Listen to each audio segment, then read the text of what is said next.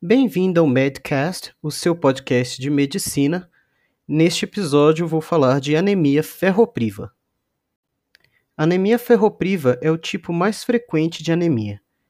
A anemia ferropriva é uma anemia hipoproliferativa, ou seja, a insuficiência absoluta ou relativa da medula eritroide em proliferar apropriadamente para o grau de anemia.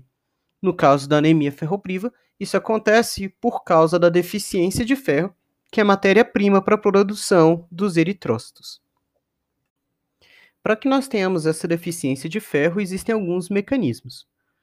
A baixa ingestão, que não é o mais frequente, muito por conta dos avanços da queda dos níveis de desnutrição, mas que ainda pode acontecer e ainda aparece.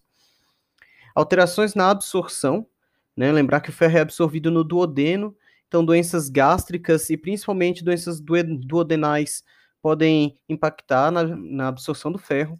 Né? A cloridria, doença celíaca, cirurgia gástrica, tudo isso tem um impacto. A demanda aumentada de ferro, né? E aí a gente pensa em surtos de crescimento na infância ou na adolescência, gravidez, lactação, qualquer situação em que a demanda de ferro esteja aumentada e não, não esteja sendo suprida. Perda crônica, que é o mais frequente de todas as causas, né? Sangramento no trato gastrointestinal, úlceras, varizes esofágicas, parasitoses, neoplasias, entre outras causas, tudo isso leva a sangramento no trato gastrointestinal. Um fluxo menstrual aumentado numa mulher pode levar também a perda crônica e, consequentemente, anemia ferropriva.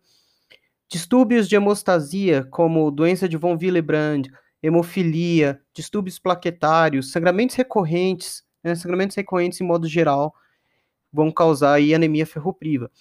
Insuficiência renal crônica em diálise. Essa pessoa ela tem perda eventual de sangue na diálise.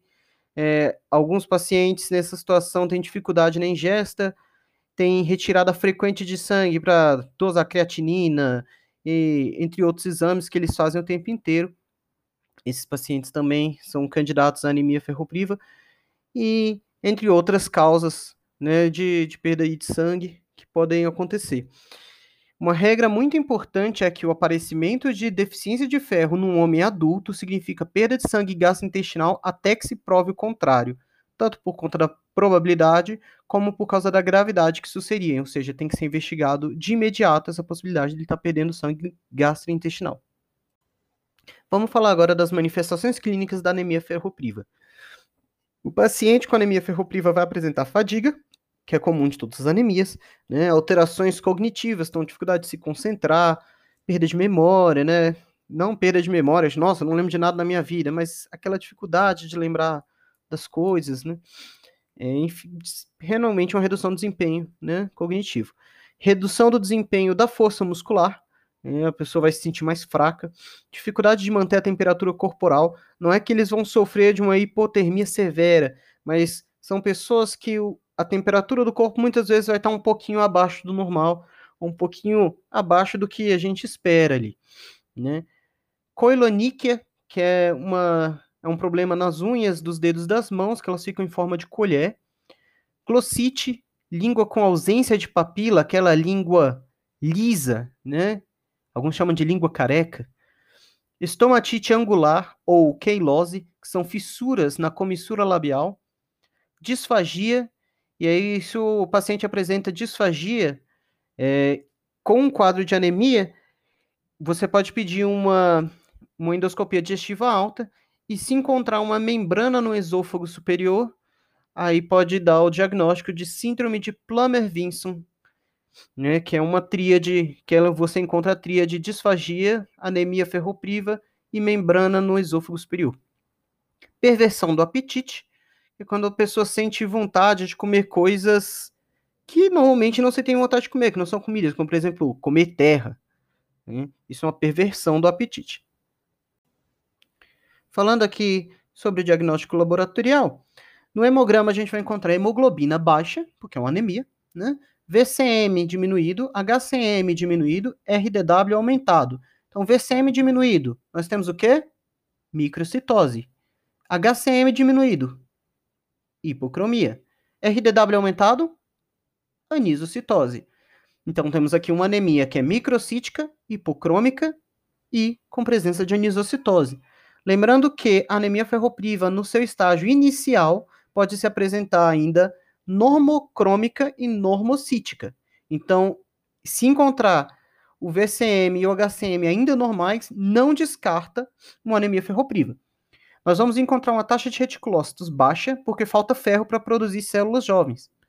Trombocitose, né, que é o aumento do número de plaquetas, porque há um aumento na demanda da célula progenitora. Não consegue formar hemácia por causa da falta de ferro, mas consegue formar pla as plaquetas, e aí, por conta dessa, dessa demanda, as plaquetas acabam aumentando, mas não aumenta tanto assim, inclusive pode estar normal.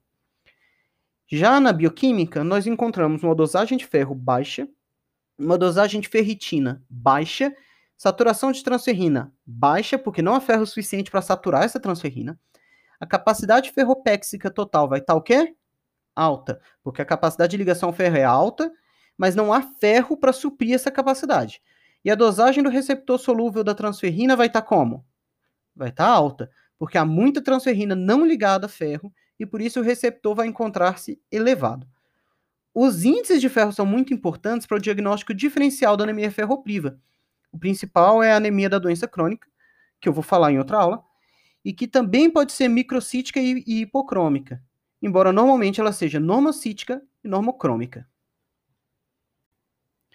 E agora, para encerrar nossa aula, nós vamos falar do tratamento da anemia ferropriva. Né? Esse tratamento pode ser feito por via oral ou por via parenteral. Por via oral, nós temos uma dose de ferro diária de 180 a 200 miligramas que a gente tem que dar para esse paciente. E esse, essa dose de ferro pode ser obtida por sulfato ferroso, hidróxido de ferro 3 polimaltosado ou ferro quelato glicinato. Só que desses três, somente o sulfato ferroso está disponível nas redes, na rede pública de saúde. O sulfato ferroso ele tem a vantagem de ser barato, né? E ele repõe muito bem o ferro. Só que ele tem sintomas colaterais que são desagradáveis. Ele pode causar diarreia, pode causar epigastralgia, pirose. Isso dificulta a adesão ao tratamento. O hidróxido de ferro 3 polimaltosado e o ferro quelato glicinato têm menos efeitos colaterais, mas são mais onerosos, então nem sempre o paciente tem condições de usar esses medicamentos. Quando a gente fala da via parenteral, ela é preferível nos casos em que o paciente tem dificuldade de absorção ou alguma intolerância à suplementação oral. Aí nós temos o complexo coloidal de sacarato de hidróxido de ferro 3, que usa via endovenosa, e o complexo de hidróxido de ferro 3 polimaltosado, que é intramuscular. O ferro parenteral tem um problema complicado, que é o, a quantidade de efeitos colaterais que podem incluir reações anafiláticas. Então, a aplicação tem que ser feita com o paciente sob os cuidados e atenção da equipe médica. Sempre. Então, nós terminamos por aqui a nossa aula de anemia ferropriva. Obrigado por ouvir até o final. Não deixe de seguir o nosso podcast e até o próximo episódio. Fui!